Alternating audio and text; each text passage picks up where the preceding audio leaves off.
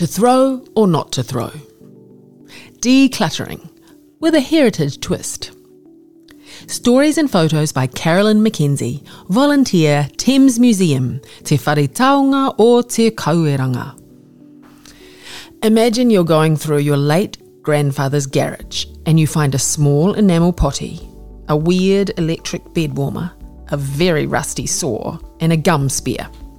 Now, you went to the local museum recently to drop off some other things your school magazines, some pencils from Palmer's sweet shop, and a couple of A&G Price patterns.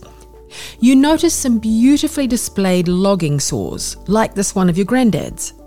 You could take everything to the Seagull Centre or the tip, but no, you decide to take it to the museum. Or perhaps you really are downsizing, tidying up under the house, in a mouldy and disintegrating cardboard box, you find a scrapbook with pictures of Turua, Ngatea, and Kaihere from the 1890s, with all the names of the people in the photos and an army blanket, sadly moth eaten, but there's a name on it. Again, you could take it all to the Seagull Centre or the tip, but no, you decide to take everything to the museum. It's closed when you get there, so you leave the things hanging on the door handle. Now for a hard one. You'll be 90 this year, and you still have your mother's jewellery. She was Miss Manawatu in her youth, and her father a Wanganui businessman. There's a street and park named after him. Your parents never ventured to the peninsula. You spent your summers at Foxton Beach. But you came to live here a few years ago.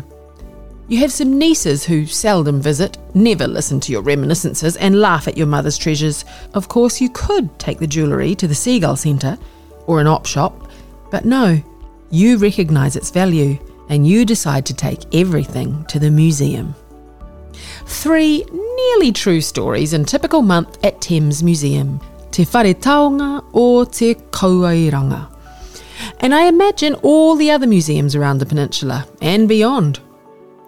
So, does being a museum indiscriminately include saving things from the tip, the Seagull Centre, unappreciative relatives, or op shops? Small town museums frequently relate the town's social history through displays of taonga and objects that ideally have a strong local connection and tell a local story. If we have no close relatives, knowing what to do with treasures inherited from our parents and grandparents is a real quandary. Taking a box of things to the tip is the easy way out, and the Seagull Centre or an op shop only slightly better. Taking it to the museum, because you don't know where else to take it, isn't necessarily the best solution either. However, museum staff can point you in the right direction. At the museum, you'll be asked, Is there a local connection? And can you tell me a story behind this object? If your answers to these questions are no, and I can't, I'm sorry, the museum nearest you possibly isn't the most appropriate place for them. But there are better places, provided these things are in reasonably good condition. Let's go back to our three donors. Details have been changed to protect privacy. Really rusty tools often aren't worth having, but the child's potty gets a tick, and so does the early electric bed warmer. The gum spear is a gem, with Grandad's initials carved in the. With Grandad's initials engraved in the handle. He was a well loved character around town, and it's now on display in our forestry and Kauri Gum area, telling Grandad's story. The scrapbook needs some careful restoration. It covers towns outside your local museum's catchment area, but a Hauraki Plains Library is delighted to have it.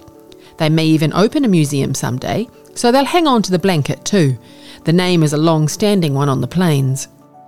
These items may harbour insects, larvae, or mould spores. They should be kept sealed in a plastic bag in a freezer for several weeks to rid them of pests. And as for Miss Manawatu's jewellery, it's stunning, but has absolutely no connection to Thames. The would be donor's forlornness broke our heart. I hope he took our advice and sent it to Wanganui Regional Museum. That's where it belongs and where its story can be celebrated.